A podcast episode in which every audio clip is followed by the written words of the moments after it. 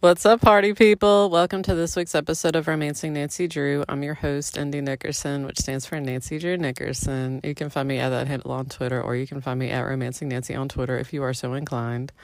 I've got to buy me a coffee up there for whatever reason, and I'm also still planning to, by the end of this damn month, record a bonus episode for Patreon. So Fun times all around. Oh my God. Uh, this week's episode is we're back in 1955 and we're reading The Witch Tree Symbol, which is one of the Nancy Drew mystery stories.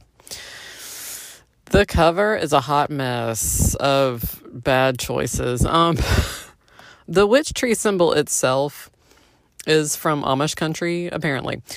Here's the thing this is one of those Nancy Drew books that kind of reads like a travelogue, like a look at this interesting window into other cultures that's all about the Pennsylvania Dutch.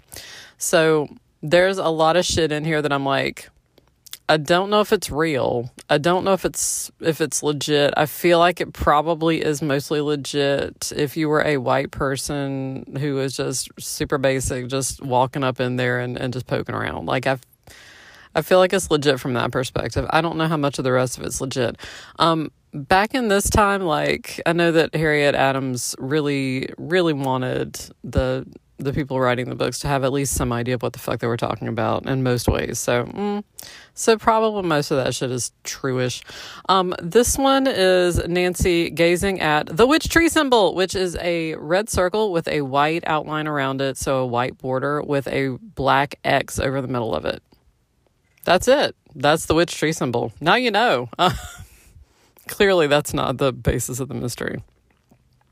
Uh, Nancy is wearing a fetching mock turtleneck, short sleeved, mustard yellow with some some tightening at the hem area. Like it, mm, it's it's a it's a look that's actually back in fashion, so there's that going for her. She's also wearing this like very blend into the background black, uh, brown skirt.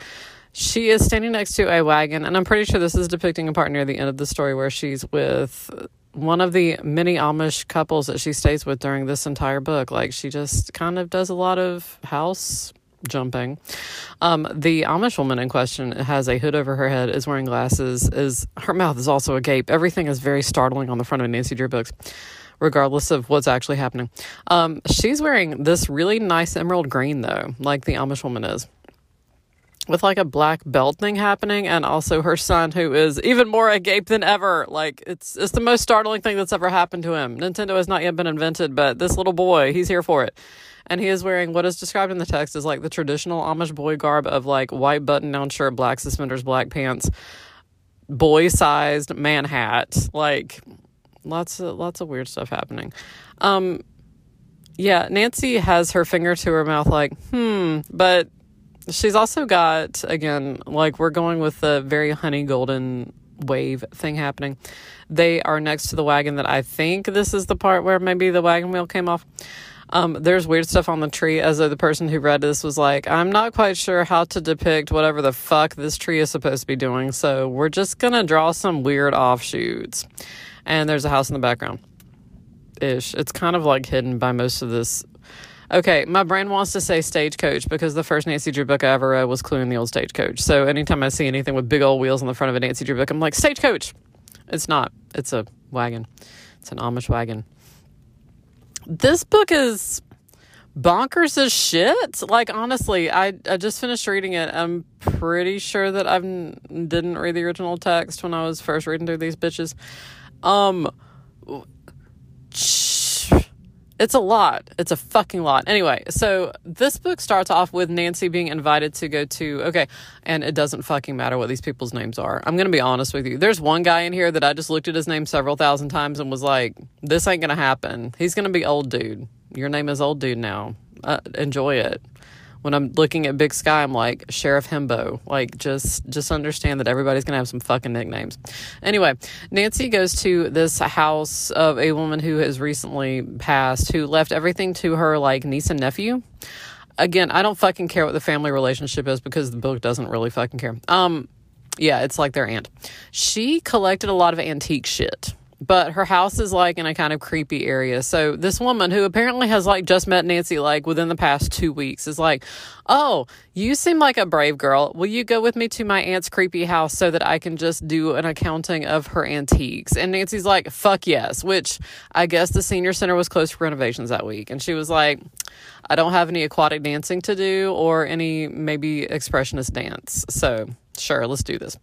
Nancy goes with her to this house, which when they walk up, I'm pretty sure that the door is not locked. I'm not, anyway. So she's like, Oh, thank you so much for going with me. And Nancy's like, No big girl. It's fine. It's fine. I got you. I, I love looking at creepy shit. Like, it's the shit that I'm here for. They walk up in there and they hear somebody. It's it's like somebody may have broken into the house, and so she of course freaks out.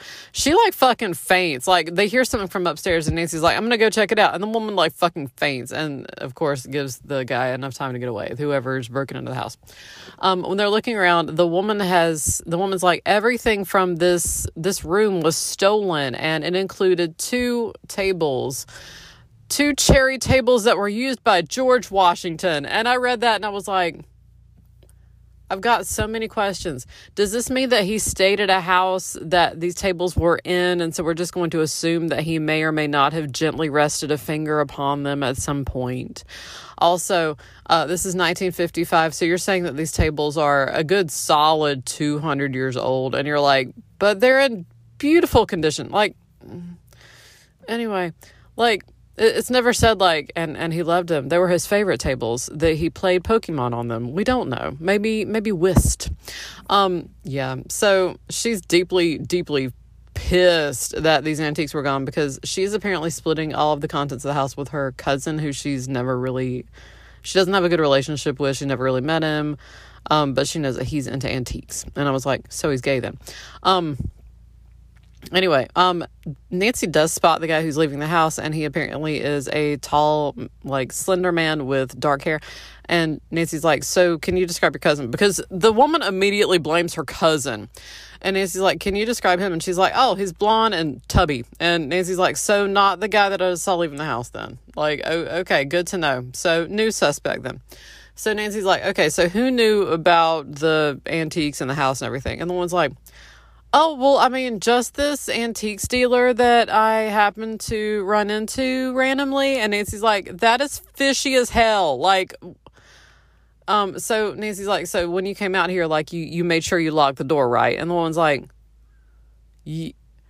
um, well, I'm sure that the other dude locked it. And Nancy's like, what other dude? And she's like, this guy who came out because he was also interested in antiques and wanted to see the house. And Nancy's like, okay, how did he have a key to it though? And the woman's like, oh, well, um, I, I let him hold the key to, to get in. And Nancy's like, so you're a dipshit.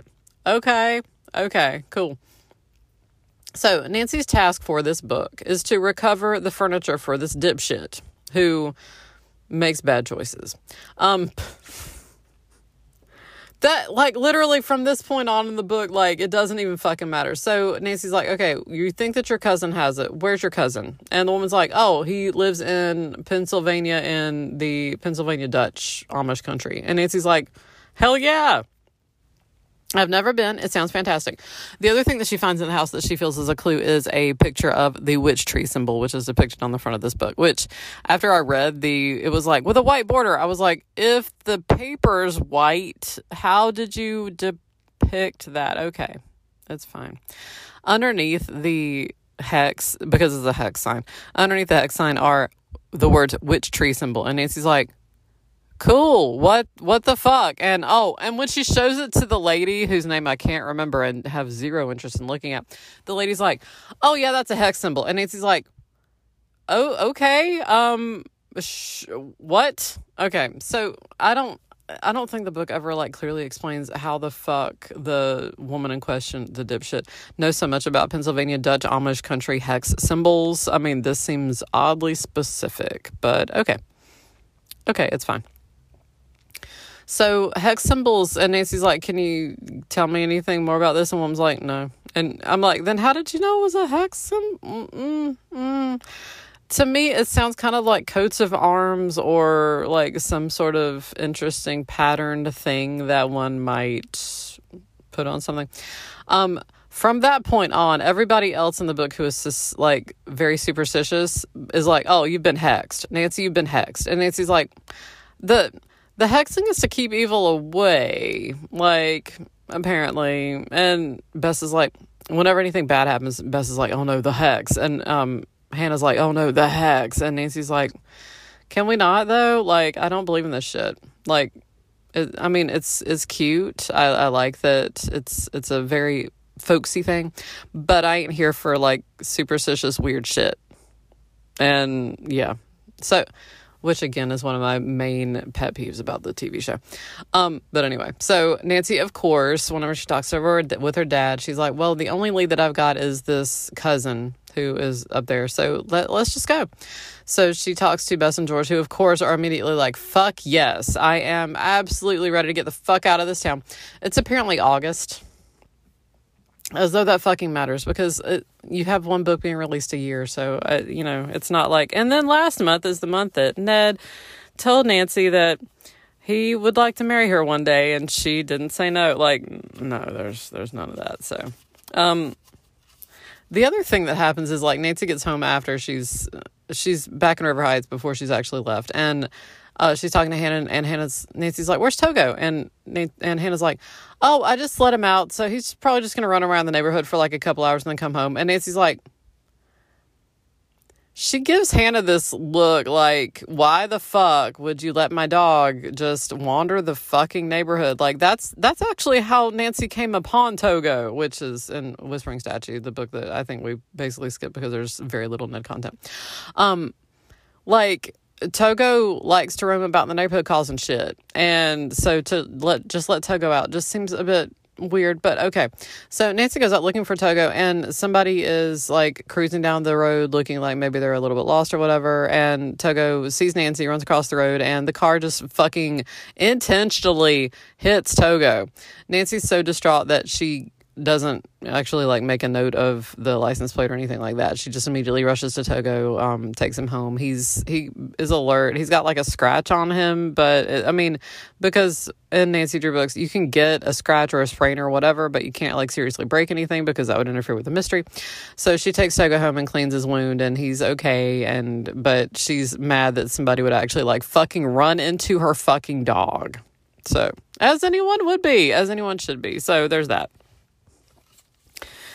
because oh also nancy's like whenever she talks to dipshit she's like so who who the antique dealer that you were talking to and she's like oh i don't remember his name or or where he lives or i think that he came from new york and nancy's like you're terrible at this. So Nancy calls around and she finds somebody who actually matches the description of this quote antique dealer. But that person, of course, like hastily checked out of the hotel like 30 minutes before she called. So hooray. So anyway, um, oh my God, I forgot about this. So Nancy actually goes to, she finds out the name of Mr. Holt. It's H O E L T, but I'm just going to say it Holt.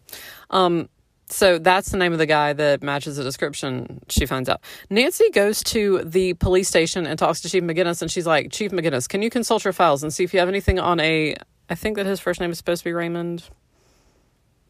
Roger, I'm sorry. Roger Holt. Do you have anything on a Roger Holt? And Chief McGinnis is like, hold please, goes to his fucking card catalog, pulls out, and it says Roger Holt, six feet, slender, dark, eyes brown, nose pointed, slight scar at tip of chin, soft spoken, lived as a child in Lancaster, Pennsylvania. Nancy, is that your man? And you're like, why, why do you have Wikipedia for regulars in your office? Like, what the fuck? Because, of course, as soon as he pulled out a card, I was like, oh, so he's got a police record. And the chief is like, Did he rob you of some jewelry? And Nancy's like, Is that what he is? And Chief McGinnis is like, Yeah, he's been in prison for several years serving time for holding up jewelry stores. He made a quite a haul here in River Heights. Do you want to see his picture? So Nancy, of course, immediately memorizes his picture and she's like, Okay, I've got this. I've memorized it. It is locked in. Like it literally says, implanted the man's face in her mind, which sounds creepily like she's going to telepathically contact him and propel him somehow to bring back the jewels. But anyway. So, um, yeah, they decide they're going to go to Pennsylvania Dutch country. Weirdly, like they they take the time to describe the traveling outfits for the girls, so that's fun. Um, Carson comes home to homemade chicken soup. After that, they have roast beef and apple pie, and I'm like, Is it just super cold? Why why are you having two weird okay, it's fine. I mean, um who's not a fan of apple pie? It's fine. Anyway. So um Nancy gets Bess and George. They're gonna go up to Pennsylvania Dutch country. Oh, also, Nancy, of course, gets a threatening note before she even fucking leaves home from Montville that's got the witch tree symbol and it says, stay home. And Nancy's like, fuck you.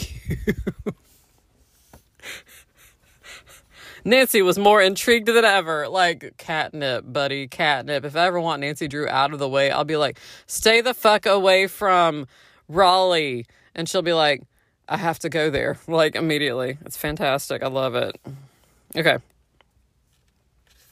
So Nancy climbs into her convertible. Bless Bess, blonde haired, blue eyed, and pretty, though slightly overweight. Fuck you. Stood on the porch waiting. She hurried down the walk, tossed her bag into the rear of the car, and climbed in beside Nancy. Hi! Sounds like an, ama- an exciting trip. What a place to eat. And Nancy's like, Of course, you've been looking into travel logs about the various foods that are available. Um, let's see. Bess is never timid about trying new foods. Fuck you again. Um, as a side note, as a sort of content warning for this episode, several times in this damn book, the girls are referred to as overeating again. And I'm like, okay, first off, the food is fantastic, apparently. Just live it. Just just be at one with your decisions to just enjoy a bunch of Pennsylvania Dutch Amish food. Just, it's okay. It's okay. It's fucking okay. At one point, like, Bess weighs herself in a scale in a farm, and George walks up behind her and is like, Girl, you gained a few pounds. And Bess is like, You get on it. And then George is like, Well, fuck, I've gained a few pounds. We're gonna have to, like, go plow a field. And I'm like, I hate everything that you're doing. I mean, I get that this probably would have been like lighthearted banter or whatever the fuck, but like just just fucking shut up. But anyway, so please understand that they they enjoy some food in this book and I'm here for it. Okay. George is wearing, I know that you've been waiting for this, a tailored white blouse and trim looking brown gabardine skirt. And I looked that up and was like, oh, so just like normal suiting? Okay, that's fine. On her arm, George carried a matching jacket the tomboyish girl, after putting her suitcase in the back, jumped into the front seat with a hi there and slammed the door. It's a grand day. I like August weather. It's good for sports. And you're like, just to rub everything in. It's like a checklist. When you're introduced to George, talk about her short hair, talk about the fact that she's wearing kind of like unisex clothes, and also she's going to mention sports. Like, hit all those points and you are home free. So, they drive for several hours and ended up in Pennsylvania Dutch country, like the same day. And I'm like, I, I would map it but no, I'm not gonna. Also, I'd have to look up like highways in 1955 because I'm that level of ridiculous. So, um, and they they pass tobacco fields, and I'm like, I love that you're like, yes, we're gonna continue growing this poison, says the person who was living in a state that's known for its tobacco production. Um, yeah. So everything is so pretty. Bess is like, I would love to live on one of these tiny little farms, and I'm like, don't go cottage core. Just fucking, it's okay. It's okay. Just it's okay. Just eat some nice food and then go home. They go to, okay. Oh, also, because I'm going to mention a lot of this shit. The cousin's name is Alpha Zen, which I looked at and was like, so did you just throw a dart board, dart at a board? Um, that's terrible. Mrs. Tenney says that there are two types of Amish the church Amish, who are comparatively modern and own automobiles and electrical appliances, and the house Amish, who are very strict and do not believe in using any of those quote fancy things.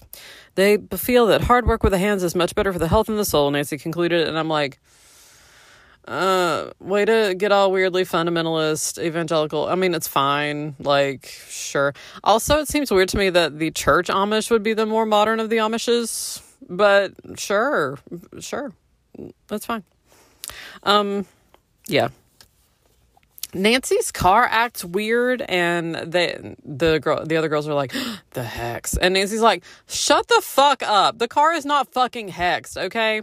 So they um they see this Amish girl who's walking by the side of the road. She introduces herself as Manda, and she's like, "Oh," they're like, "Do you know anybody who works on cars? I mean, I know you're Amish," and she's like, "Oh yeah, I know an Amish guy who works on cars." I love everything about this, like absolute bonkersness. Um, so she runs to his house. Nancy actually goes with her to to find out about her. Amanda is kind of nervous because she ran away from home, actually, and I was like, oh, she did the Amish like run away from home thing. Um, so she went to she finished eighth grade and she wanted to her father wanted her to stay home and work on the farm but she wanted to learn more about the world. Three months ago she ran away from home went to lancaster worked at a bakery attended night school. Like she's she's living the dream y'all. She's just living the amish dream. Um so but she's going home because she got homesick and she wanted to see her family but she's worried about the kind of reception she's going to get. And nancy's like that's, under, I mean, I can go with you. Amanda's like, no, no, like, my dad is very traditional. Like, sh- no, no, it's fine. Um, also, Amanda tells Nancy that her mom, like, they have no books in their house except for their German Bible and the, I'm not going to try to pronounce it. It's apparently a book that's about laying on of hands when somebody is ill. So the mom has the power to lay on of hands and just like talk the sickness out of someone.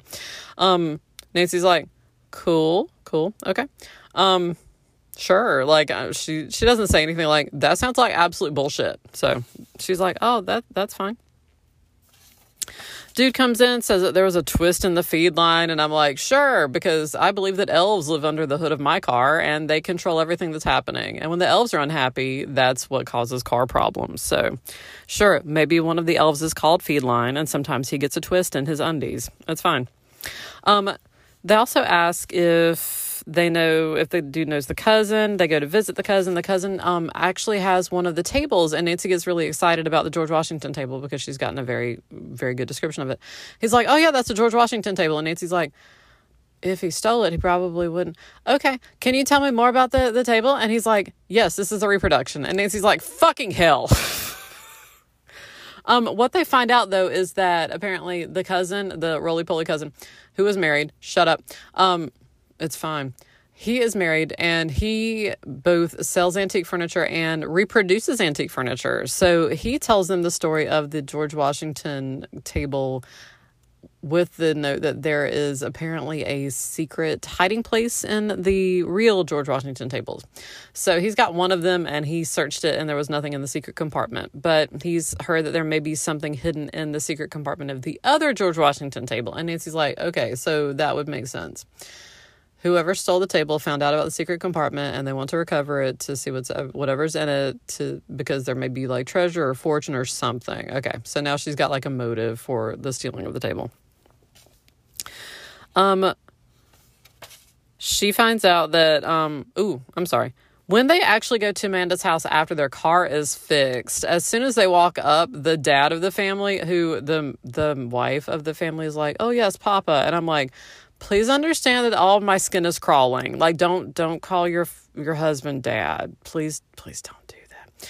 Um anyway, so immediately he gets like charged by a fucking bull and thrown to the ground and the girls distract him like they get like water buckets and throw it at the bull to distract him and and drag the guy to there before he can get like actually like fucking gored to death and I'm like Okay, first off, so you're saying that this Amish guy who apparently raises cattle um, has this psychotic bull who only three teenage girls who are not Amish can deal with. Sure, sure. That totally, totally a normal thing. Dude is so incredibly grateful to the girls for saving his life, but also he ran Amanda off. Like, as soon as she came back, he was like, We will take you back, but nobody will talk to you. Amanda's like, Fuck you, and leaves she doesn't say fuck you. She's Amish. Um, also, this is a Nancy Drew book, and nobody says fuck you in Nancy Drew books. Not yet. Anyway. Also, there's a bunch of just random German. Also, Nancy's like, I can practice my German. And I'm like, Nancy, why are you speaking German? It's 1955. I've got a lot of questions. Anyway, so it's fine. They go in the house. The wife is like, so don't don't talk about Amanda right now, but just give it a minute. So she actually like gets the she's like we should have these three girls stay over tonight, but they don't have a fucking hotel like picked out or anything. She's like we should have them stay here tonight so that um to kind of pay them back for saving your life. And the father's like that seems legit. Yeah, that that seems legit. They can stay here tonight. They have like this massive like buffet, although it's kind of awkward at first because they're like, he's like, don't talk about my daughter. And they're like, okay, sure. Anyway, um, they don't have any indoor plumbing. The girls, the girls help out with like serving dinner, and the old dude is like, that is the right work for girls. And Nancy and her friends look at each other and they're like, uh huh, like, psh I fucking hate it. Um, the long wooden table in the kitchen with benches on either side of it was loaded with food. There were brown and yellow and white cheeses, red, purple, and white grape jellies, a platter of huge slices of homemade bread, dishes of apple butter, stewed peaches, and canned cherries. There were pickled onions, sour cantaloupe, and corn relish. For a hot dish, I was like, oh, so we're Midwestern. Um, there was boiled pot pie made of rabbit and fluffy two inch squares of pastry. So they look around and they're like, yes, yes to all this. Fuck yes. They actually don't eat as much. Um, the girls hadn't even sampled half of what was on the table b- before their stomachs were full. So you, you know how it's good. Um, the weird thing is that uh, the hex thing. So somebody starts and it's it's the villain somebody starts spreading the rumor that nancy's a witch and nancy when she hears about that she laughs it off the first time. She's like i'm clearly not a witch. Witches aren't real. Like what the fuck? It's like saying i'm a space alien but the Amish people keep hearing it, and there are certain Amish people who are not superstitious who are like, "Witches? No, Nancy's not a witch. Fuck." And then there are some, especially the young people, actually, who are like, "She's a fucking witch."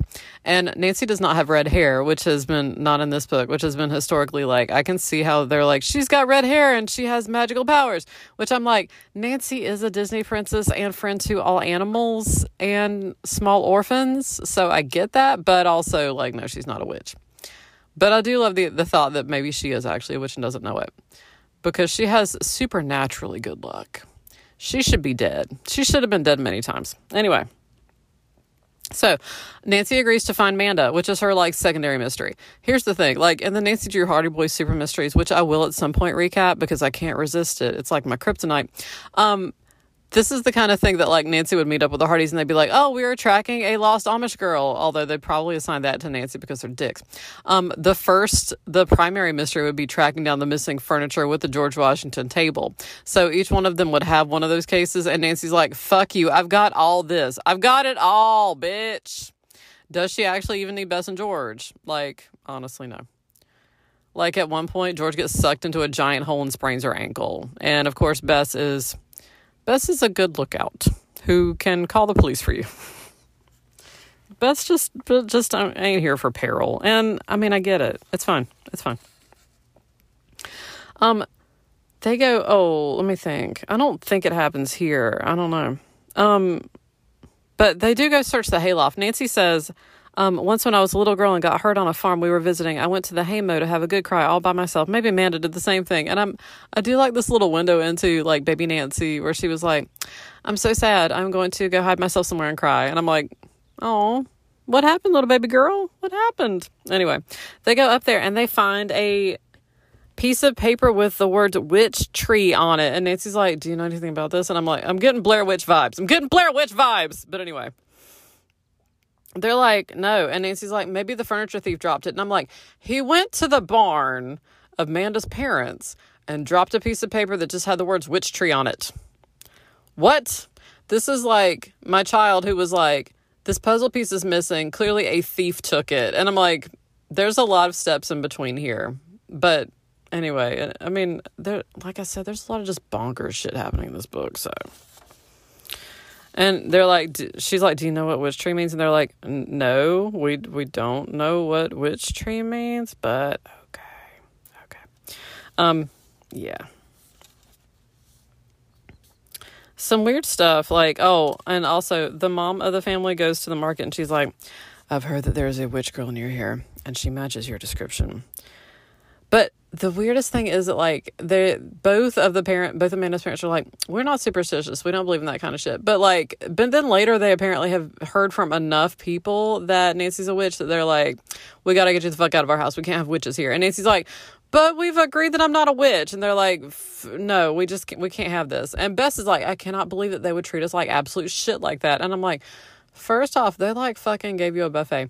Second, they, there's a lot going on here. Like it's it's just weird and I don't think that the Amish are necessarily portrayed in a super patronizing way in this book, but there's definitely a like they're so quaint and different from us. They're very they're very much othered in this, but even though they're white. Um yeah.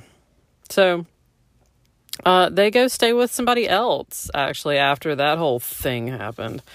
Um, they also run into somebody who looks a lot like Manda, and they find out that it's Manda's cousin who looks a lot like Manda. And you're like, yes, it's a Patty Duke situation. Um, so they're like, Manda, you need to come home. And the girl's like, I'm not, I'm not Manda. And they're like, why are you lying to us? And she's like, I'm not Manda though. I'm not Manda. And then she tells them that she also got mistaken for Manda a few days earlier by somebody who apparently was Mr. Holt. And Nancy's like, the villain has Manda. Because remember, Amanda like hauled ass from her parents' house and she was looking for somewhere to stay. And if somebody had offered her work like pretty soon after and they had seemed legit, because apparently Mr. Holt has been around Amish country enough that he can pass for Amish, that if he'd been like, oh, we need a girl to work in our house and you seem like a, a cool person, that she probably would have gone for it. So Nancy's like, okay, so I need to find the villain so that I can recover Amanda. She's not totally sure for most of the book this is what happened, but she's pretty damn sure. So. All right, so wherever the fuck we were. Um Nancy goes finds out that the, the tables have been copied, that the tables have actually been stolen um because whenever she finds the antique dealer, the roly poly alpha's in. Such a weird name. Um, anyway, so she tells him, she's like, Yeah, the table's been stolen. He's like, Son of a bitch, but in Amish. And then he is like, Y'all should come to lunch though. And so they go to lunch at his house.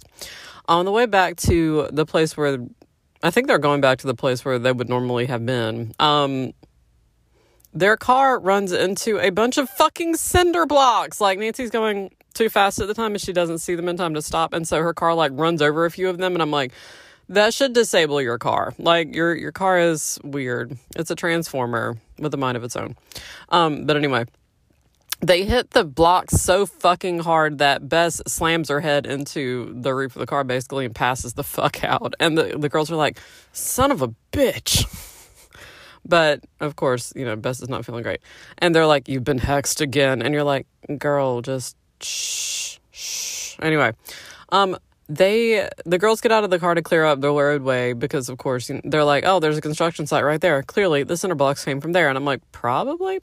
But anyway bess looks over and she's like there is a note tucked into one of these blocks. And i'm like y'all are super like whoever does this shit is just bonkers. But you know that's a given. Um, the note says nancy drew witches are not wanted in amish country. How the fuck was she supposed to find that you dipshit Anyway, so Nancy's like, okay, so the person that we saw earlier was Roger Holt in disguise. He knew these blocks were here. He threw them in the road and left a note. And you're like, none of that makes sense. None of it. None of it. Okay, sure. And they're like, you're right. And I'm like, mm-hmm. Yeah, let's just, let's haul ass. Let's just chase some people in Amish country. They've just had shoofly pie which their host refuses to give them the recipe. I love it. I love how petty it is. Anyway, it's like, but you couldn't make it as good as I do anyway. Just just be proud of yourself. It's fine. Anyway, um so Nancy at this point is pretty sure that Manda is working for the evil people and they're posing as an Amish couple. Apparently the name Holt is a family name around there. So she's like, okay, so dude is either like posing as Amish or I guess he maybe was Amish and is now evil. Like like we can't have evil Amish people. Um I would argue that it's possible. I'd argue. Um, anyway. So Bess is like, Can I please just lay down for a minute? And I'm like, Girl, you've been concussed. Like, just just go cocoon yourself into a sleeping bag and just wait it out. It's fine. Um, they go back to Manda's parents' house, which again, the dad's a dick, so I don't know that I would necessarily want to be there that often, but okay. Um, so the mom's like, have, have you found her yet? And they're like, no, um, we got a lot of book to go. So we haven't found her yet. And she's like, okay, well, let's just not, let's just not mention it. So Manda's mom lays hands on Bess and says some words and puts some liniment on her. And every time I see the word liniment, I put horse in front of it. So maybe it's horse liniment.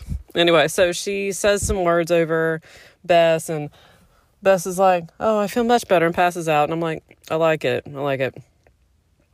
Oh, then she's like, the mom at one Bess is laying down. Amanda's mom was like, We're to make moon pies. And I was like, immediately picturing a southern ass moon pie, which is a chocolate confection with marshmallow cream in the middle. And I was like, Sure, maybe the Amish also enjoy moon pies. The answer is fuck no. These are hand pies. They're just folded in half. to look like half moons. Let's see, these have, I can't remember. They were like actually like savory moon pies. I was like, what are you doing? Veal. They're fucking veal moon pie. Like everything is wrong. Everything is wrong. Anyway, so she teaches Nancy and George how to do moon pies. And they're like, oh, these are delicious. And you're like, but they're wrong in every possible sense. So it's fine. Um, anyway, Nancy at, at dinner is like, um, maybe maybe you should tell the police that your daughter's missing. And they were like, fuck no. And I'm like, this is an Nancy Drew book. If they were to alert the police, that would kind of invalidate the point. No one else will be allowed to interfere other than you, possible witch. No, uh, but Nancy tells them about the note in the cinder block, and then they respond in German. And Nancy's like, Nancy, correctly apparently interpreting what they're saying, says, But I'm not a witch girl. Amazed that he now apparently believes the superstition. Um, but they then like basically freeze them out and they're like, Oh, we, we can't be around witches. And you're like, This is not some fucking Marianne Williamson situation. Like, what? Shh. Shh. Anyway it's the weirdest thing. Like I've said, the the Amish people they keep running into it like are like we're we're just normal good people who are not don't believe in witches. And then as soon as they find out that Nancy's been called a witch, they're like, maybe we do believe in witches a little bit.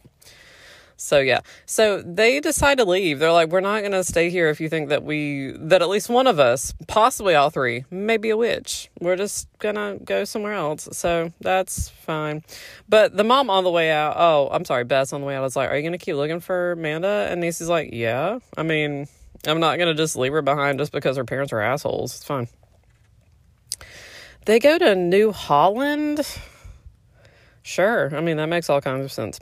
Um, and they ask if there's a room to rent and they find out that there's a family named Glick who he is a shoemaker and Mama Glick will rent rooms sometimes. So I'm like, again, please stop calling like parent names to married couples. I'm just I'm just not cool with it.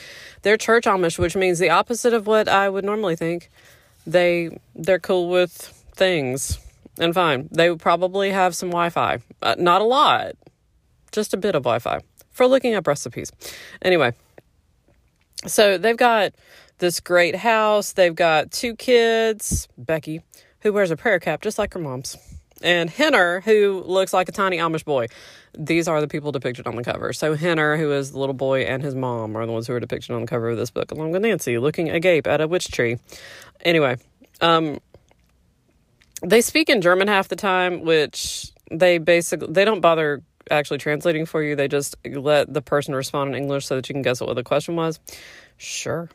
Um, they also find out around this time that apparently a horse and buggy was stolen, like an Amish horse and buggy was stolen r- locally. And Nancy's like, Can you describe it? And it's a black horse with a black carriage. And Nancy's like, Cool. Are there any distinguishing marks on the carriage? And the answer is yes and no, which is interesting.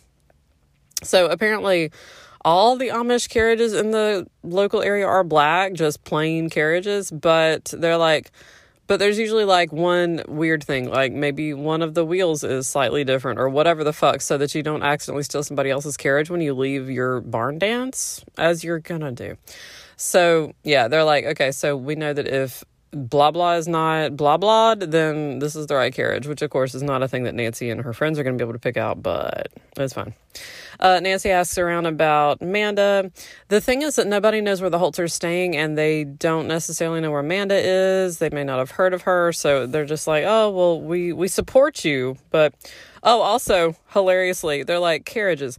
The owners have funny ways of telling them apart. A bullet hole from a rifle practice. And I'm like, yeah, the Amish are known for their rifle practice. Or a high board on the floor for a short legged wife. And you're like, sure, sure, that's, yep. And they're like, we know our own carriages. And you're like, that's adorable. They just have a rainbow glow. It's fine. Um, Nancy goes to the carriage factory. That's where she finds out that the carriage and the horse were stolen. So now they've got a description. Let's see. They go back to the Zen house. Um, and Nancy's asking about like you know has anything happened and he says that he actually sold the copy that Nancy located at his antiques barn to a couple who paid the price happily like he he said I marked it up by like double and they did not even blink. They just handed over the money. And Nancy's like, that seems fishy. Can you show me what they paid with? They paid a hundred dollars. Actually. Um in 20 dollar bills and Nancy took them out and she then very carefully compares them to her own money and is like yeah these are counterfeit. And he's like what the fuck? And Nancy's like yeah that's kind of why they just paid without asking you anything is because the money was counterfeit so it didn't fucking matter. So he calls the police and the police immediately are like yes yeah, counterfeit. Like Nancy does a detailed like check over it make sure that everything looks correct and everything and it's just it's as though the printing was not quite right. So um of course, the husband's like, son of a bitch. And the wife is like, well, I mean, it was a copy. We didn't, I mean, you had marked it up double, so it's not like we lost a $100. We really lo- only lost like 50 It's okay. It's cool. She's just super zen about all this. Oh, this is also where George catches Bess secretly weighing herself on a scale in the barn. Everything about that sentence is wrong. Everything, absolutely everything about that sentence is wrong. Like, why do you have a scale in the barn? Why is Bess weighing herself in a barn? Why is George catching Bess weighing her? Like, everything's wrong. And then Bess is like, You've gained five pounds. And Bess was embarrassed momentarily, but then was like, Get your ass on the scale. And George is like, Son of a bitch. Which again, like, shut the fuck up. It's good food. You have shoofly pie and moon pies and all sorts of pickled things. So it's okay. Just calm the fuck down. So it's fine. Um, Mr. Zen comes in and is like, because of course they're still at his place because what the fuck else is there to do? There's no TV. Um, he runs in and he's like, Nancy, I thought you were my friend. And Nancy's like, how, what? what? Did, did I unfriend you on Facebook? And he's like, somebody called me and said that you were a thief and I found some lamps in your car. And Nancy's like, what? What?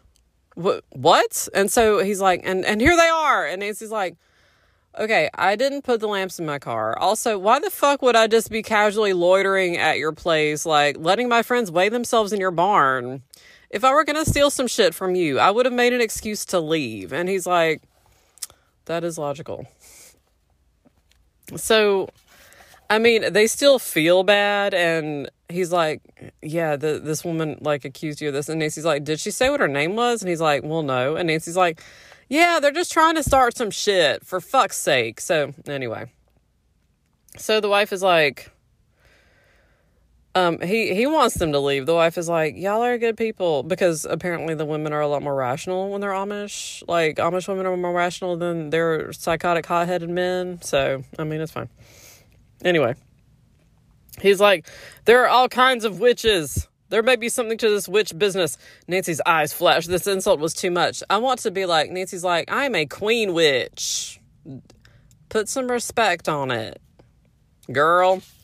I love the idea of her being a witch. I love it. I love it in all kinds of ways. I love the fact that she's so indignant about it. Like, I'm clearly not a witch. And I'm like, that's exactly what a witch would say. Anyway. So George is like, well, at least you didn't go to jail. And I'm like, because it's not like that hasn't happened before. It's fine. Um, they go back to the Glick farmstead, and as before they could even get out of the car, the little boy's like, "You be witches, ain't?" And Nancy's like, "I'm not a witch. Pinch me and see." And I'm like, "I guess we're just going back to the old school. Like, if you pinch a witch, she won't express that she's in pain. Like, let's." Can we get away from the weird fucking stereo puritanical stereotypes? But anyway, so she's like, pinch me, I'm fine. Um, apparently, Mama went to a schnitzing, which okay, apparently schnitz means apple, and I think so. Everything involved with an apple, so it could be like they're making applesauce, or or they're doing apple picking, or they're drying apples, or anyway. This comes up later. Um, the mom is like, "I'm sorry that my my children are dumb." Uh, apparently, some people, some of the women at the market were like, "Yeah, there's some witches and it's weird," and and they're she's like, "We don't believe in that shit. It's fine." Um. So then a um a trooper comes to the Glick farm and is like, "Hey, you don't look like a witch." And Nancy's like, "What the fuck?" Now even the cops are like going door to door asking about witches, and he's like I mean, earlier in the day, a woman said that three out of state girls were stirring up trouble among neighborhood families, and she had said that they were witches. And one in particular, named Nancy Drew, had claimed she had supernatural powers to locate missing persons and solve mysteries. And the trooper's like, it's bullshit, but we check out random comments from from randos. So we just had nothing else to do. So we decided to drive our happy asses out to your farm and ask you some fucking questions. Like y'all got better shit to do than to be like, oh, why wouldn't you have just laughed your ass off at this woman? My god. Anyway. So he's he's he's like, "Do you have anything to say?" And Nancy's like, first off, no. Second, witch tree symbol." And so he goes. She tells him all about the witch tree symbol. The weird thing is that, like, I think, I think overnight, I can't remember where when exactly it happens, but anyway, um, they look out and like a witch has been painted onto the barn, which and it looks kind of like Nancy. And I love it. I love that somebody snuck out in the middle of the fucking night and was like, you know what? I'm going to make a mural to depict my feelings about Nancy Drew onto a rando's barn. And God bless America. Anyway, um, Mrs. Glick invites Nancy and her friends to go to market with her and wakes their asses up at four o'clock the next morning, which all the girls are like, no. And she comes back at like five and is like, okay, y'all got to get your asses up because if you don't, we're not going to make it. And they're like, okay. So they go to market with her. They make don't, they like actually fucking fry some donuts. They, they bring a bunch of food that they're going to sell. They bring some crafts and everything. And at the market, Nancy sees Manda, but it turns out that it's her cousin. So she tells her that, yeah, she's um, that she saw Mr. Holt, apparently, based on the description, and that he had also mistaken her for that. Then they find out about the Schnitz. Um, apparently, when the when Manda's cousin was mistaken for her, he said, "You've got to get out of here quick and go back to the Schnitz. That witch girl is coming." So Nancy's like, "What the fuck?" Because she felt like she and Amanda had a thing, like like a good friend vibe. And now finding out that she's been accused of being a witch to everybody in the entire fucking neighborhood, she's like, son of a bitch, I've got to put a stop to this shit. So, anyway, so a schnitzing is an apple paring and drying party because you're Amish. And what the fuck else are you going to party over but apples? Um, a schnitz und gnip means dried apples and dumplings. It's like, so schnitz is just all about apples. Now you know. Imagine the star wipe with the rainbow and the more you know popping up on the screen. Now you know. If you're in Amish country and somebody says schnitz, you can be like, with bells on. So, yeah. But nobody knows where the fuck the schnitz is. They're like, I don't know what you like the appling, like that's that's an event. That's not a, a place for you to necessarily go at another time. It's just I mean anyway. Um, let's see they glimpse somebody who they think is the person, but they're too far away to report. And Nancy's like, we're not going to bother. We're not going to bother reporting this to the cops. We're not going to get here in time. Um, the next, during the evening, the girls sleep well. They wake up the next morning. That's when they see the witch tree. The witch tree symbol had been pr- painted on the side of the barn. Underneath it was a picture of a witch riding a broom. No wonder the farmer had said, What goes here? The face of the witch bore a strong resemblance to that of Nancy Drew. And Nancy looks outside and she's like, Wow. Like, I would want to take out a camera and be like, this is a souvenir. I've, I cannot help but stand that you're that much of a dumbass. Anyway, somebody went out in the middle of the fucking night. Anyway, anyway. So Nancy's like, let's paint over that shit. So she and the kids just paint over that shit. Like, the, the children, of course, are like, uh, you, you're you're 100% a witch. Like this is not a normal shit. This is not normal shit. But anyway, so they go over it. It's fine. It's fine. Uh, Nancy calls her dad. Actually, no. Nancy's dad calls her. And he's like, hey, um, so I got to go out of town, but I just wanted to let you know that you're going to have some company. And Nancy's like, oh, who? And he's like, it's a surprise. Hilariously, Bess goes and changes into her best outfit and is like, I've got a feeling. And it involves our best bows. So, hilariously, the only book, word in this entire book that is fucking highlighted by one of the previous owners is the word returned on page 114. I don't understand why. Maybe it's because that person was like, I need you to know that some Ned action happens. Anyway, so who pulls up? But Ned in an attractive cream colored convertible. And I'm like, you had a green sports car in the last book, so have we changed ghostwriters again? Or had you just fucking forgotten all the details about his car? It's as though he's just leasing cars in like six month bursts also cream colored convertible. Uh, everything, everything. Um, Nancy's best bud, Ned, is with his friends Bert and Dave, who are Bess and George's usual besties slash mm, later in the book one of the amish moms is like so y'all gonna get married soon? And bess is like what? And she's like i saw your men. You got some nice men. You get better snatch that shit up. And bess is like bess turns red and is like we are not ready to get married yet and the amish woman is like okay i'm just saying which hilarity but anyway um bert who is blonde and a little shorter and heavier than Ned, and you're like, really? Do we have to? Okay. Um, said he would leave the mystery business to them. I've come up for a good time, he declared with a grin, and you're like, hell yeah, you have, because Bert is usually the one who's paired off with George, but in this book, they seem to be really casual about everything, so. Ned is described as tall with an athletic build and had brown hair and eyes. Um, and in the first books, he's got sparkling eyes, and now he's just got brown eyes. And I'm like, yeah, this is the version that I'm most familiar with. It's fine. Nancy, your dad already told me a little about the case that you've been accused of being a witch in Amish country. Like, that's what I'm here for. That's exactly what I'm here for. There's going to be a fucking barn dance because, of course, there fucking is. So, yeah. They have a special supper in honor of the the boys' arrival, and I'm like, it's because they want to have an engagement supper. That's fine. Um, there's a gathering. They're having a sing right after supper. They're having a barn dance at the Fishers, and Dave's like, "I'll take a barn dance," and you're like, "Hell yeah, you will," because you're hoping there's a hayloft. Anyway, that's fine. Um. Ned, of course, sees the Amish carriages and is like, hell yeah, let's do this. This seems romantic. Suppose you and I go to the barn dance on one of them, he suggested to Nancy. All right, she said, but we'll have to use an open top buggy. Why? Ned asked curiously. Because all unmarried couples travel that way, she said. The closed carriages are used after the wedding. And I'm like, for banging reasons. Ned whistled, I'll take one of those closed jobs after I graduate. What say, Nancy? And you're like, I like it. We're going to need some privacy for banging after we're married. Now that we are not married, we just drive to places and, and bang in the back of the car. She pretended to not to understand and said, You'll have to give up college and all worldly pleasures if you expect to marry an Amish girl. Well, Nancy's not Amish, so he doesn't. It's fine. Ned made a face at her and the others laughed. And I'm like, mm, Y'all were doing so well in the last book. Why y'all fucking with me? It's fine. Okay.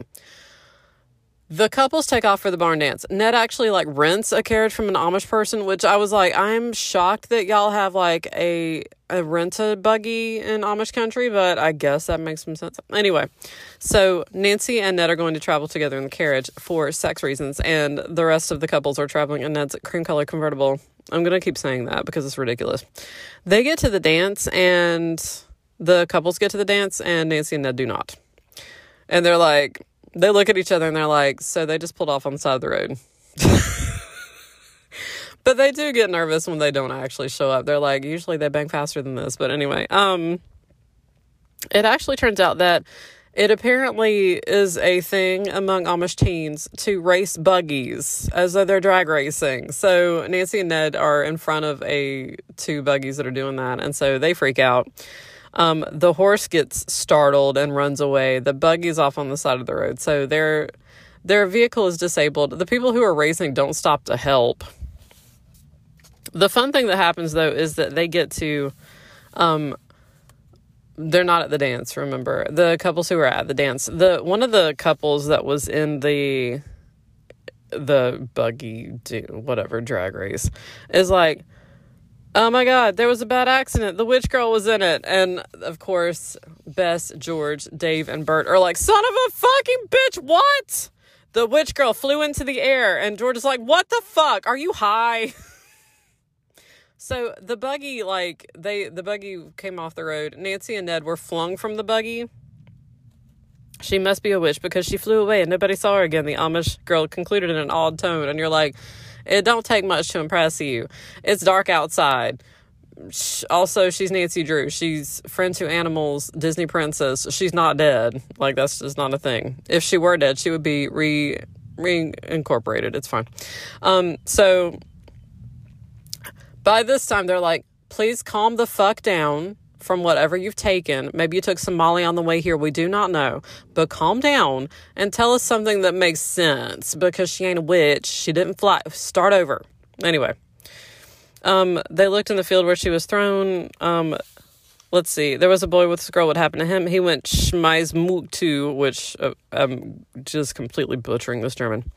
The young woman's escort said it meant Ned had vanished into the air also. So they're like, he was also a witch. And I'm like, that makes sense though. They're dating. They banged. They're both witches. of course. Um, they do actually find the buggy, but they don't find the horse. They don't find any sign of Nancy and Ned. They don't know what the fuck to do. They go to they go back to the Glick place. They go back to the dance. They go back to the Glick place. They get they cry like well mostly it's mostly Bess. Mostly Bess is crying. Um, about three miles away, at this very moment, the missing couple were on a sleuthing mission. And you're like, I love your cute euphemisms for sex. Seated astride the horse, which Ned had hired for the evening, they were riding along a lonely road in complete darkness. And I'm like, again, perfect. Our horse was something, then we had to find shelter somewhere, and whatever, it's fine. Um, the animal still wore his blinders, and the long reins were looped lightly around the riders. Nancy, seated in front of Ned, held the reins. And I'm like, that's right don't think that I don't see what you're doing here. Anyway. They're following an Amish carriage, which Nancy is pretty sure is the stolen Amish carriage. Um, she's also nervous that the person who is in the carriage notes that they are following it. Um, so the carriage stops and the person on board like runs off. They get off the horse to see what's what's about to happen. Like maybe the person's gonna run and get something and come back. Um, hilarious. This is the weird thing. Um, Nancy and Ned get off. They stand in the trees watching the, the buggy and everything. Um, they were not molested, says the book. Says the book. Every time I read the word molested in a Nancy Drew book, I like I take a step back and I'm like, oh, okay, okay. But the, um, in a few minutes, they reached the carriage. There was nobody in it. Only crickets. Um, but when they look on it, they see the stolen furniture actually, because um, Nancy gets on board and she's like, I don't know, some of this furniture is pretty fucking generic but she finds that one of the pieces matches very closely the description that was given to her. So, um, she decides that she's going to go get the police. I think they actually go to a farm and call the police, and and she goes back there to keep a watch over it to make sure the person doesn't actually come back and steal it again. Um, and of course, Nancy's like, "Have you heard of a schnitz?" And the guy's like, "You mean apples?" And Nancy's like, "Okay, then no." Anyway, so they turn the carriage over to the police and are like, this contains stolen property, which, you know, works out pretty well for them because they don't have to watch or anything. So they do that. They go to the um they go to the barn where the barn dance is happening. And as soon as they walk in, um, one of the Amish girls stops and shrieks, pointing a finger at the couple. She cried out, The witch girl, the witch boy, they've flown back here to hex us. And you're like, I would actually bow and be like, You're welcome. But that's not what they do. The dancing ceased abruptly and the musicians stopped playing. There was a surge of unfriendly looking young men and women toward Nancy and Ned. Fearfully, the couple wondered what was going to happen. Perfect place to stop. So Ned, Nancy's like, I've had a fucking rough day, you pieces of shit. Like she doesn't, she can't. She's like, I'm, I'm just done with this shit. Ned steps forward and is like, Look, fuck all of you. We're not witches. This is fucking ridiculous. He's like, look, what, two, four y'all motherfuckers were having a fucking drag race and nearly fucking killed us. And also, we just found a carriage that had been stolen from, and he says, your people, a carriage that had been stolen from your people, which, okay. Um, he's like, so just shut the fuck up. We just want to get fucking home. Um, so can you tell us where our friends are? And they're like, oh shit, I'm sorry. So they come outside and they see that Ned's car has reappeared because they're like, son of a bitch. So their friends are like, oh my God, I can't, what, what happened? And Nancy and Ned actually say that they did, they found the horse, they came up to the dance, and that's when they saw the carriage and started following it. So they actually did come to the dance, they just didn't actually make it inside the building. And everybody is like, uh huh, honey, uh huh. Oh, it's fine. The carriage was actually recovered, so, um, they go to they go back to the Glick farm. Um, and the next morning, uh, oh, and I'm like, how did did did y'all sleep? That's fine. After breakfast the next morning, the boys announced that they must leave. And I'm like, okay, you were there for like 12 hours. Like, you went all the way to Pennsylvania Dutch country because Ned wanted to get a quick bang in. And I mean, I respect that. Also, you wanted some apple dumplings. But anyway. Nancy's like, I'm sorry you can't stay long enough to solve the whole mystery, Ned. I'm sorry that you can't stay for the remaining 70 pages of this book. You've been a big help. And you're like, mm hmm. Mm hmm. Sure you have they go to an Amish quilting after that, and this is when Mrs. Glick is like, Y'all ain't prepared for y'all weddings. Have y'all embroidered some shit? I mean, like a lot of shit. Pillowcases, there's a lot of shit you need to embroider. The girls are like, no, we haven't. Mm-mm, we haven't started. Ned and Bert and Dave are such nice young men, says Mrs. Glick. And Bess is like, they are, but we're not ready to get married yet. Mrs. Glick is like, you're old enough. You should think about it. Let's go quilt. Um, the girl who the quilting is being held in honor of, um, she, is 16, and she actually hands Nancy and Bess and George a bunch of like little scraps for them to start their own quilts. And the girls are like, "That's fabulous. We are going to do that. They're not going to be wedding quilts, but but yeah, we're we're here for it." This never comes up again. I would love to have like Nancy be like, yeah, I made this quilt and now Ned and I taking on picnics slash off the side of the road adventures for reasons. That's fine. So, um, they find, I think, I can't remember exactly how they find the thing, but Nancy's pretty sure that wherever they f- saw the carriage, like there's something nearby that maybe is a hiding place for the Holts are, or maybe a place that they're storing stuff. So they decide to go out there. They find this decrepit house with a trapdoor going up to the attic. And when they open it, like Oh, I'm sorry. Before that point, before that point, um, George steps in, onto a place that doesn't look any different from anywhere else, but her right foot sinks into a hole, and it's it's like the the quicksand thing. It's like she gets into a sinkhole basically. So the girls have to pull her out. Um, Nancy's like, "Bess lay down on the ground, hold my ankles. I'm going to reach out and grab George, and then we will. The two of us will pull her out of the hole." So they test the ground really firmly and then they do that they they manage to pull her out of the hole so of course all of them are covered in mud by that point they go into the house of course you know george's ankle is not going to feel great after this but they make it into the house they find the trap door that goes up into the attic there's a bunch of like newspapers which nancy's like like that fall out of the hole and nancy's like that doesn't make any fucking sense like if you open a trap door to an attic and newspapers fall out, that means that there's somebody up there who is like throwing bundles of newspapers. I've got some follow up questions. What are you doing with bundles of newspapers? There's like nothing else in the house. Um, but anyway, it's like I wanted to start a fire later for reasons. So, in all the chaos, they're like, I'm pretty sure that somebody was up in the attic and they managed to get out. So they go up into the attic and they find only a family Bible, actually. Oh, they do also find a witch tree in the yard. So that's fun. Um yeah. They stared at the strange bewhiskered tree. Uh, the German Bible that they find in the attic is given to Rachel Holt by her parents at the time of her marriage, and since it has the last name Holt, Nancy's like, okay, so it makes sense that this is a Holt property. Okay. So they take it with them. Nancy says that if Roger Holt, the dick she's been chasing for this entire book, if this is his family member, like that Nancy has decided that she's going to save this family Bible for somebody who deserves it, and it's not Roger. And I'm like, interesting. Like, she's going to give it to a law abiding member of the Holt family. And I'm like, mm, I've, I've got some, I've got some problems, but okay, that's fine. Uh, when they're out in the woods, actually, Nancy and Nancy and Bess are out in the woods. George stays there because her ankle is not feeling great, and so they take her home. Actually, um, ooh, yes. Oh my god, every like ten pages of this is a description of another Amish meal. you have to excuse me. They're like, we're making something with sugar, and you're like, yes, hell yes, you are. It's fine. Um, they do find out that it's uh, it is a witch tree. It's like a hex hex tree. Witch's broom is what they call it. Um, yeah.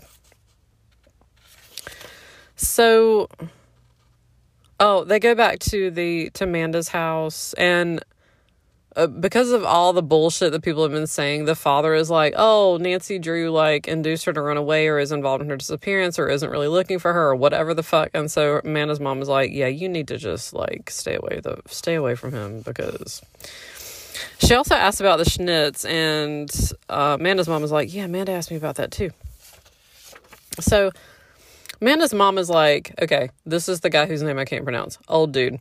Old dude lives in one end of a three generation house, which they're like, what is that? And they're like, basically, much like a hermit crab.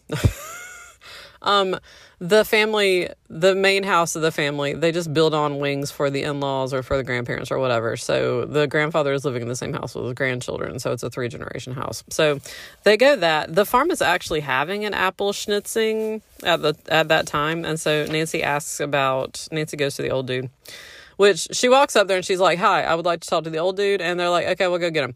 There's no questions. There's no follow up. There's no like, uh, regarding what? Are you trying to sell him a reverse mortgage or possibly some gold? Are you Sam Waterston? But anyway, so she asks about that, and he says, "Oh yeah, yeah, I know the place. A long time ago, it belonged to a farmer named Holt." And Nancy's like, "Yes, go on." And he's like, mm, that, "That's pretty much it." They sold the farm to a city people named Fuller, but they've abandoned it because apparently He's like, Why do you want to know about it? He says that it's dangerous. It's like death. Stay away from the spot. It's bad luck. It's very bad luck. And they're like, We're going to go though. So go ahead and tell us where it is. And he like, he haggles for a little bit, but then he's like, Okay, it's like four miles north or here.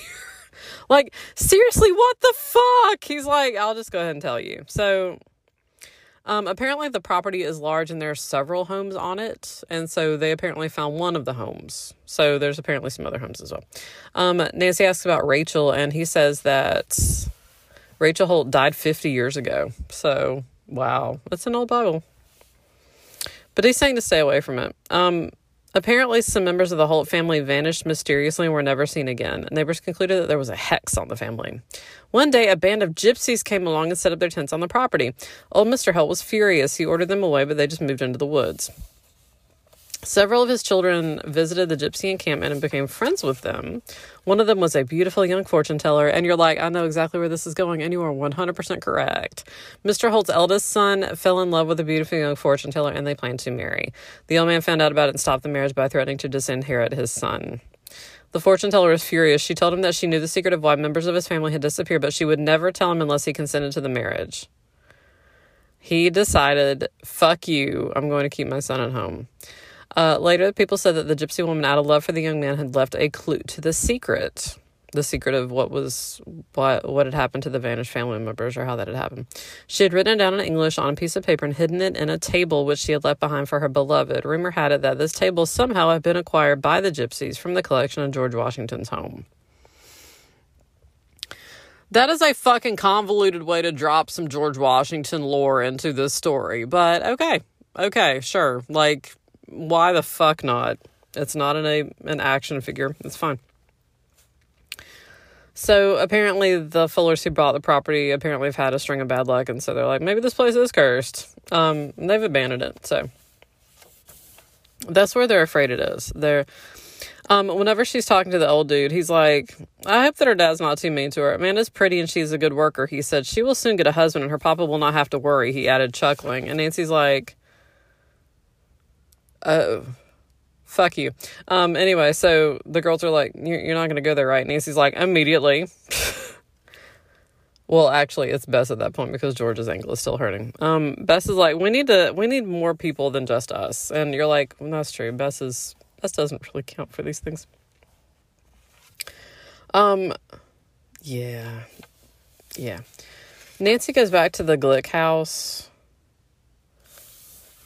God, okay. And then they get a phone call, and I'm like, again, because the Amish, the church Amish have phones. Bess bursts into tears. Nancy's like, What happened? And Bess is like, Oh my God, I don't know how to tell you this. It was your father's secretary who was calling. He keeps calling for you all the time.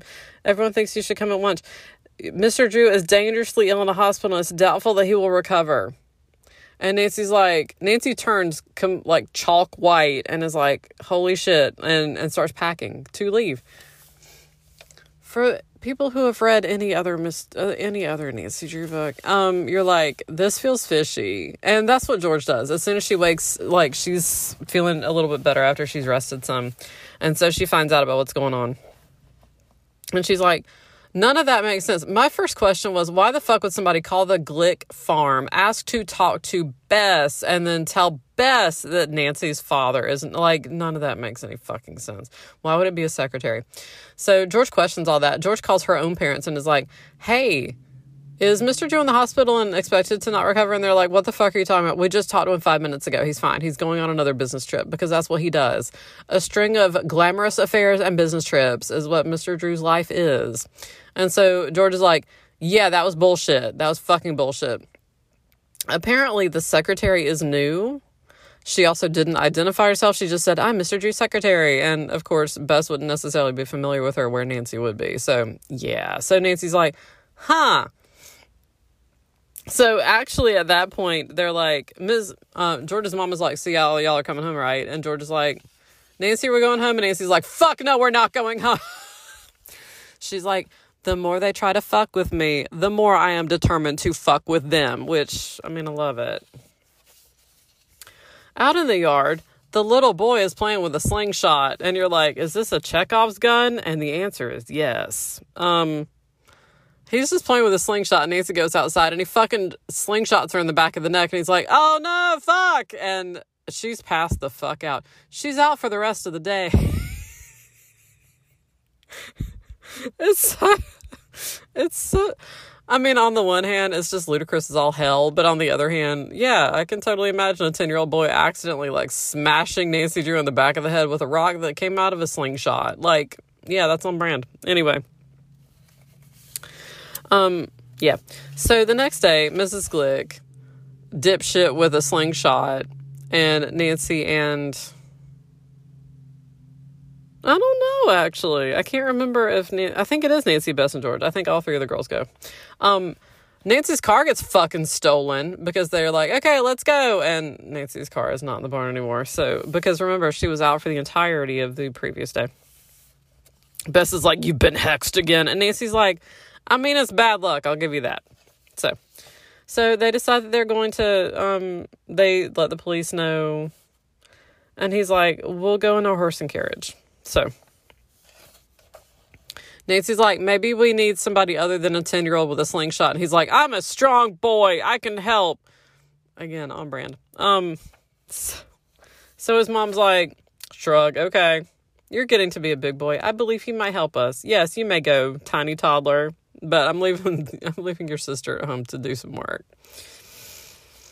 Bullshit. Anyway, um, there's a barn raising that they come by that that they're like, oh, let's let's go. It's like a fucking pig picking. Like they're raising a barn and it's nice and there's a bunch of food and because they're Amish and it's fine. And then of course the barn almost falls on dipshit with a slingshot and his little buddy. And Nancy saves them from being ba- like completely creamed by a falling beam. And of course, all the Amish people there are like, "Oh my god, you're fantastic. We don't care if people say that you're a witch." also, and I'm just just because I noticed this when I was reading, um, at the barn raising, there's um enough food to feed a small army on the table where dishes piled high with the traditional seven sweets and seven sours, which the Pennsylvania Dutch housewife serves at meals, says the travelogue. At least 50 moon pies were on trays at one side of the kitchen waiting to be baked. On the floor stood crocks of um, donuts, the fried donuts. Fried chicken, pickle relish. Um, Mrs. Baylor, who is the person who owns the farm where they managed to hang out, um, picked up a large angel food cake with whipped cream frosting. Please take this. I will wrap it up for you. Okay. Angel food cake, from what I understand, was an invention that mostly came about after a lot of technology was put into the kitchen um, because it's very time intensive. Like, you have to whip the shit out of the egg whites. So it's a lot easier to make an angel food cake if you have you have to separate eggs. Like there's a lot of shit happening. So I kind of question this. I kind of question whether like Amish people were would have gone that far, but also with whipped cream frosting. Like to hand that to somebody, I'm gonna wrap it up. And what? Do do the Amish have cling film? Um, what are anyway? So, uh, an angel food cake topped in whipped cream handed to somebody who is in a wagon. Like, I, this isn't this is not Oregon Trail food. I got questions. Anyway, she also insisted upon giving Nancy several pieces of fried chicken, a dozen donuts, and a jug of lemonade. So she basically gave her a tailgate special. She's like, "You go." And of course, Bess immediately was like, Well, we got to eat this. Like, look at it. It's just going to go bad. And I was like, Same. Let's just go ahead and eat this. They make it out to the place that Nancy's pretty sure that they were hiding the the Fuller farm, which is currently the Fuller farm. It was the Holt farm. Ahead of them, they find a witch tree with the witch tree symbol being painted on it, and a hand holding the paintbrush is reaching around the tree, painting it, and it looks like a disembodied hand. And everyone's like, oh. And then Nancy's like, okay, there's no such thing as disembodied hand. So, and then uh, like a little boy steps out from behind the tree, and Nancy's like, okay, I don't know what the fuck is happening here, but there's a little boy attached to that hand, so we're good. I've got to say that like there were points in this where I was like, I'm I'm getting weird Blair Witch vibes. Getting getting just real weird Blair Witch vibes. It's fine. Just creepy shit. Just creepy shit. Anyway. Um a stout, dull looking boy at about 16 years old who stares at the girl stupidly. I don't like the way this is depicted, but they're pretty sure that this child is they they say it is deaf mute. Um they're like, "Oh, okay, so he's you, you can't get any information out of him." They do decide that they don't want to him to get back to his they're pretty sure this is the Holt farm, so they don't want him to go back to Roger Holt and alert him. But they then see Manda so Nancy's talking to Amanda and she's like, Oh, you know, the people that you're working for are bad people who steal things. And Amanda's like, No, they're good people. And Nancy's like, mm, No, they're no. Is there a lot of beautiful antique furniture here? Because I can tell you why. And Amanda's like, Oh shit, yeah, yeah, it's true. Apparently Mr. Holt had told Todd, the the little boy who was I say little boy, he's sixteen, um, who was painting on the tree that he he needed to paint the symbol on a tree, but not to let anybody see him. So that explains why he tried to hide behind the tree, but continued painting. I was like, everything about that sounds dumb as shit, but okay. Anyway, so Nancy asks Manda to show them the antiques. They go up um, to the attic, which has, of course, big old locks on the doors. And I was like, y'all gonna get locked in one of those rooms? Like the, this, it's a Chekhov's lock. Um, anyway, they do. They find the tables, actually. Um, but Amanda's like, oh, well, Mr. Holt said he was going out and he wouldn't be back until later, so we've got plenty of time to check out the antiques. And I was like, no, no parts of that are okay. But Nancy can't resist it because she's like, oh, it's here. It's I'm so close to solving the mystery. So they go up um, into the attic. They're looking at everything, and then of course the Holts come home and fucking lock them in the fucking attic, which of course is like it's August, there's no air conditioning, it's like smotheringly hot. There's a ventilator though, so that's cool. Um, they do find a lantern that they're able to light, so that's fun. And Nancy says that after dark they can use it to maybe send a signal if anybody's looking that way, which again, they're in the middle of the fucking woods, so good luck with that. Um, they do find Nancy measures the table. She finds that one of the legs is uh, just a little bit different in length. Um, she takes the leg off, it unscrews. She finds a small piece of paper wedged inside where it unscrewed. Emil, my beloved, someday our paths will cross again, but now I must flee. Wherever I am, my love and thoughts will always be for you. Before I leave, I want to warn you. Yesterday, I learned the secret of your farm. I nearly stumbled into a deep hole located near a stand of oak trees. You know the place, for we have often met there. I was like, mm-hmm. Had I been alone, I would have vanished like members of your family. But my brother Gato rescued me. We wandered about the hole. He went down on a rope with a lantern and found a crystal cave. It is large and beautiful, and someday will bring you riches. I have planted bushes of wildflowers from the forest over the hole so that you will never fall in. This will prove my love for you. I beg you to leave your papa and find me. Your loving gypsy, Amaya. Okay. This is page 207. Uh, the the books are like uh, 210 215 pages um i read this and i was like okay so clearly you're gonna go explore. No no they don't. They don't. They fucking don't. Okay? Son of a bitch. Anyway. So they signal the these officers come and they're like, "Hey," and Nancy's like, "There's no fucking way that you saw our signal." Like, and they're like, "No, actually, we found out that this was a Holt property and we came to check it out because we're we're still looking for him because you know he's he's been starting some shit. So that's what we're here for." Uh, the police officers find Mrs. Glick and her son tied to a tree, which again had weird Blair Witch vibes for me because it's the middle of the fucking night. Anyway, the let's see, I think that actually the the bad people had who had stolen Nancy's car. I'm pretty sure. That, yeah, they were caught riding in Nancy's car. Okay, hilariously, when they're in the back of the police car, when everybody's in the back of the police car, okay, um, they decide to head back to the station. The police officers kept the radio tuned to headquarters during the entire drive. To everyone's elation, the news was flashed to them a little later that Mr. and Mrs. Holt and their accomplice had been arrested. The the little 16 year old, they had been caught riding in Nancy's car, which would be returned to the owner at the Glick's home. The broadcast went on to say that Roger Holt had confessed to having posed as an Amish man from Ohio. In his childhood, he had lived in Lancaster and so had learned the customs and languages of the people there. Therefore, it had been easy for him to pose as one of them. Holt admitted, again, all of this is via the police radio. Holt admitted that when Nancy found out he had taken the Follett furniture, he had tried in every way to keep her from locating him. He had resorted to both violence and to defamation of her character. I love, I love that the emphasis in this sentence is actually on defamation of her character. Calling her a fucking witch. The witch tree symbol was his undoing, the police officer announced on the shortwave radio. And I'm like, do you like to perform for crowds? What the fuck are you doing here? Is this all for Nancy and her friends' entertainment? Holt copied his old his family's old hex sign on a piece of paper and lost it at the Follett home when he stole the furniture. Again, it, I've got questions about every single decision that was made in that sentence.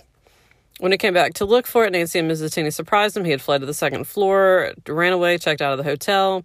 Three days before this, he had made a phone call to his accomplice in Lancaster saying he was ready for the man to bring his truck and steal the antique furniture.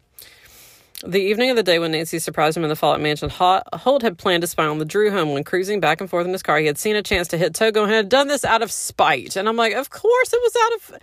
He accelerated. Anyway.